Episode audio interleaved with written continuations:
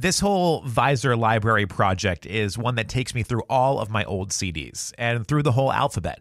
As you may imagine, there are some letters that'll be harder to sift through. I only have a couple of Q albums, for example, that really stand out, but I do have a few dozen C's. It might be more than a few dozen, actually. I've dreaded getting to this letter because I knew it was going to be tough to look at all the incredible records that fall under C to find one to represent the whole letter. I mean, there are some super influential albums in here. I won't dive too much into them because maybe I'll end up doing some more episodes further down the line. After a lot of thinking, though, I knew there was one that stood out from the rest, one that has stood the test of time and still ends up being played often in my car, even though I no longer have one of those visor organizers. I'm not going to bullshit around with this episode. This week, I'm talking about the incredible album from Cave In called Until Your Heart Stops. Now, this goes back 25 years. I, I, have what I believe to be a very vivid memory of going to the record store on its release day to get a copy. There are a couple of hazy details here which make me feel like I may be misremembering some things, but it's my truth and I'm going to go ahead and share it with you. Cave In is a band that was a very early influence on me. Let me take you back a bit for this one. I started to get interested in the local underground rock scene when I was wrapping up my freshman year of high school. So we're talking 1996. I hadn't really found where I fit in yet. I'll use some stereotypes of high school cliques for this. I knew that I wasn't a jock, even though I did play on the school soccer team. I wasn't into drama or band. I certainly wasn't one of the preps or the cool kids. I, was kind of a floater. I didn't have a problem with anyone, and they didn't seem to have a problem with me, but I needed to find a group. I needed a family. And at some point, I knew a few guys that had started a band. I wanted to be supportive, so I bought their demo tape, which I still have. The band was called Sustain. Uh, they were a hardcore band. At that point, I had never heard anything like this. I didn't know what hardcore music was, but I immediately found something there, and it changed my life. I grew up in Salem, New Hampshire, which, if you're not familiar, is approximately 30 minutes north of Boston. The mid to late 90s was an incredible time for local music in that scene. So many bands were popping up out of Boston and what's known as the Merrimack Valley, or as it's more affectionately known, MVHC. As a teenager being introduced to this new music and these bands that were comprised of other kids my age, I just became fascinated. I mean, these were primarily hardcore bands or what we used to call emo before the definition changed in the early 2000s. To give you an example of the kind of bands I'm talking about, uh, people like Converge, Piebald, Cast Iron Hike, Shadows Fall, Jejune, just to name a few. Uh, these bands introduced me to new musical styles that I'd never heard before. It was the first time my ears and eyes were being opened to this world that I didn't know existed right down the street. I say eyes because possibly even more important than the music was the community that came with it. Concerts, or what we called shows, were a safe space where we could be ourselves and not feel the judgment from the surrounding world. They were a place where the struggles we felt were weighing us down went away. My friends that I grew up with didn't really get it. They listened to the music and, and had no interest. And, and I get that. I wouldn't exactly call hardcore music the most accessible sound. It's aggressive, they're screaming, you know, very different stuff compared to the popular music of the time. But it was the music that drew me in you could feel the emotion in the singer's voice as he screamed out the lyrics. You could feel the energy oozing off the guitars. You could feel the angst in the fans that were slamming into each other as they ate it all up. I loved it all. As they say in Hamilton, I just wanted to be in the room where it happened. I wanted to witness it. I wanted to feel it with everybody else. There's so many nights that I was at that go down in the scene folklore. Uh, one moment in particular that I recently shared with one of the guys involved. I was at a show at Merrimack College. Uh, the band Barrett was performing. They were, I guess, a short-lived band, but Zach from Barrett went on to be in Bane. Anyway, Barrett were performing. Zach was doing his wild thing on stage, as he always does. He had a microphone in front of him that he kept yelling into. And at one point, my friend Jim looks at me and says, I don't think that mic is plugged in, which couldn't possibly be true, right? I mean, his voice is coming across loud and clear over all the ear splitting guitars. But then the mic was kicked over and we could still hear Zach screaming. Sure enough, that microphone was not plugged in.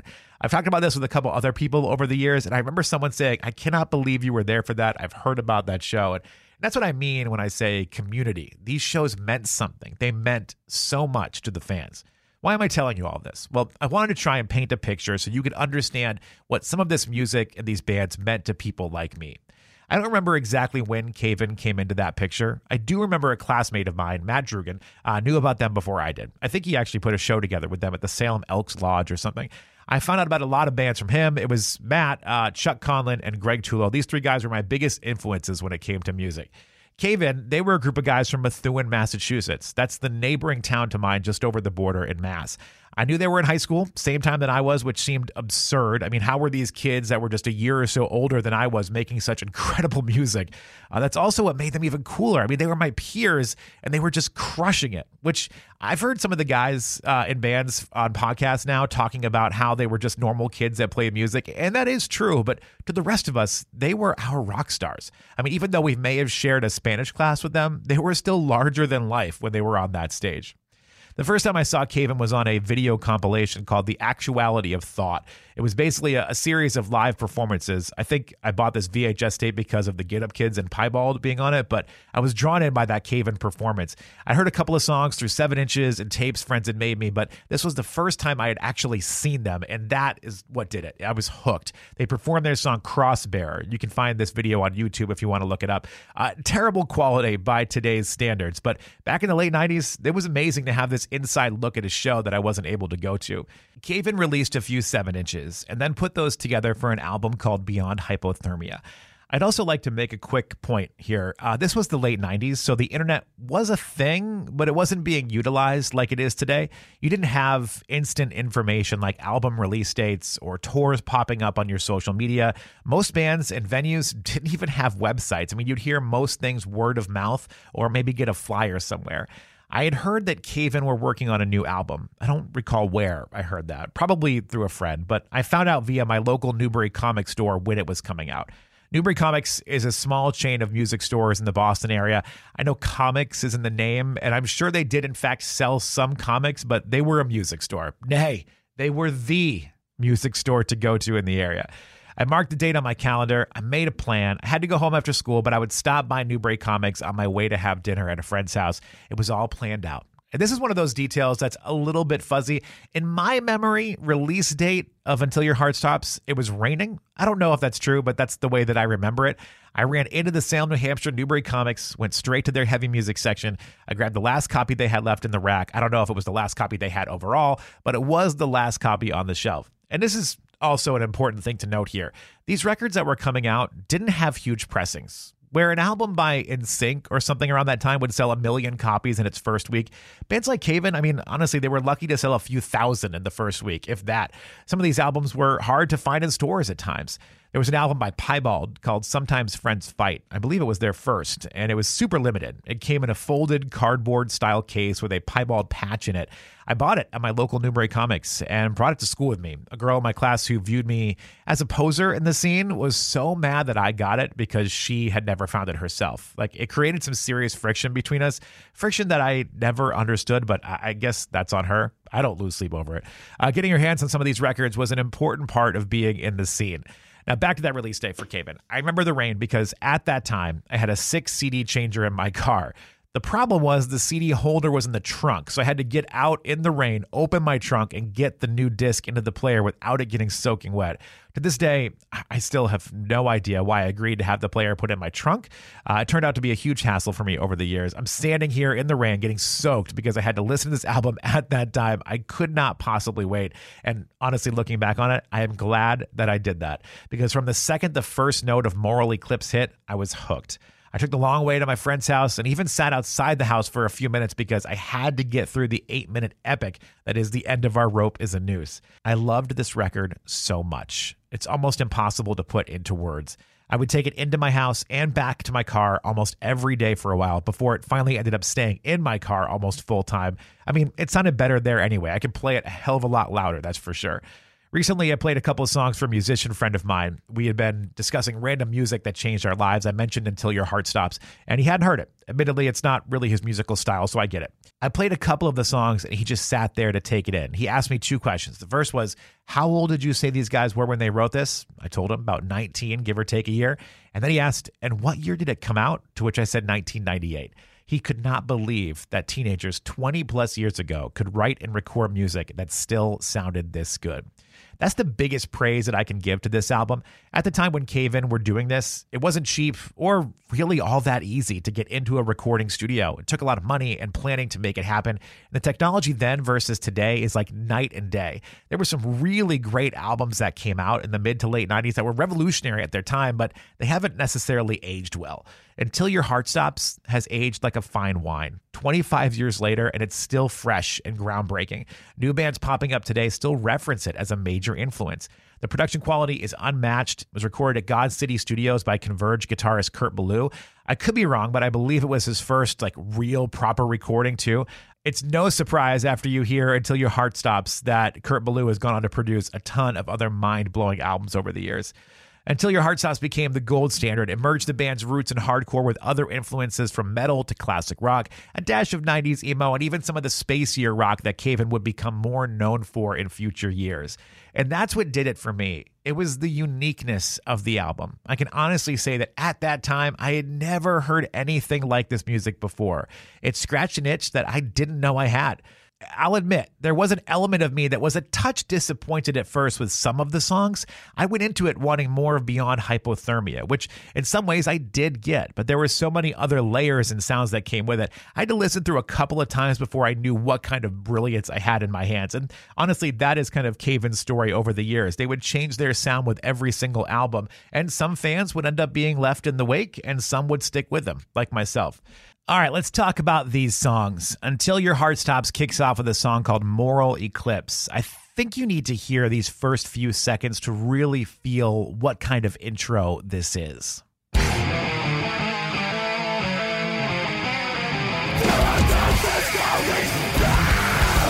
I still get goosebumps when I hear that. It takes me right back there to my 1989 Honda Accord in the parking lot of Newbury Comics in Salem, New Hampshire, when I first put that CD in. It's a perfect intro song, and it sets the stage for everything that would be coming down the line. Next up is Terminal Deity. Listening to this song today, it's clear to me that Cave In were laying the groundwork for what would be coming over the next couple of decades. There's more screaming in it than Cave In are known for today, but it has a very current Cave In feel to it. It's heavy, but still has more of a rock sound compared to their hardcore roots. There is, though, this one guitar part toward the end of the song that still has me scratching my head.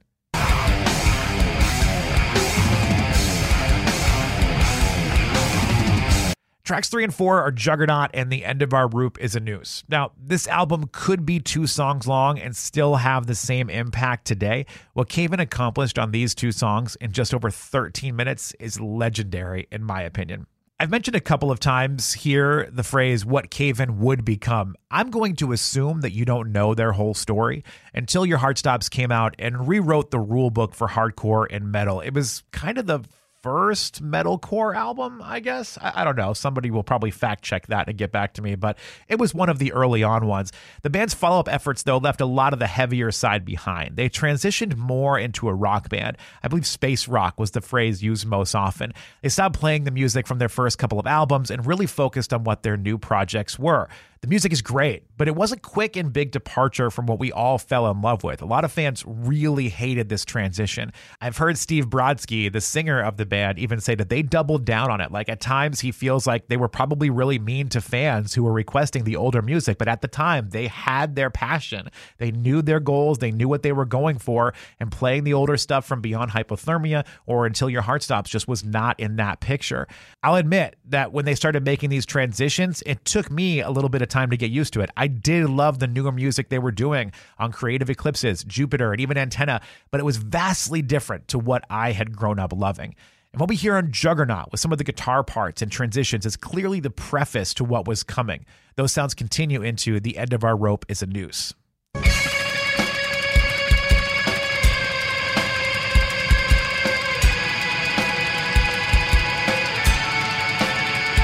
This kind of guitar sound will become Cave In's calling card in just a couple of years following this album.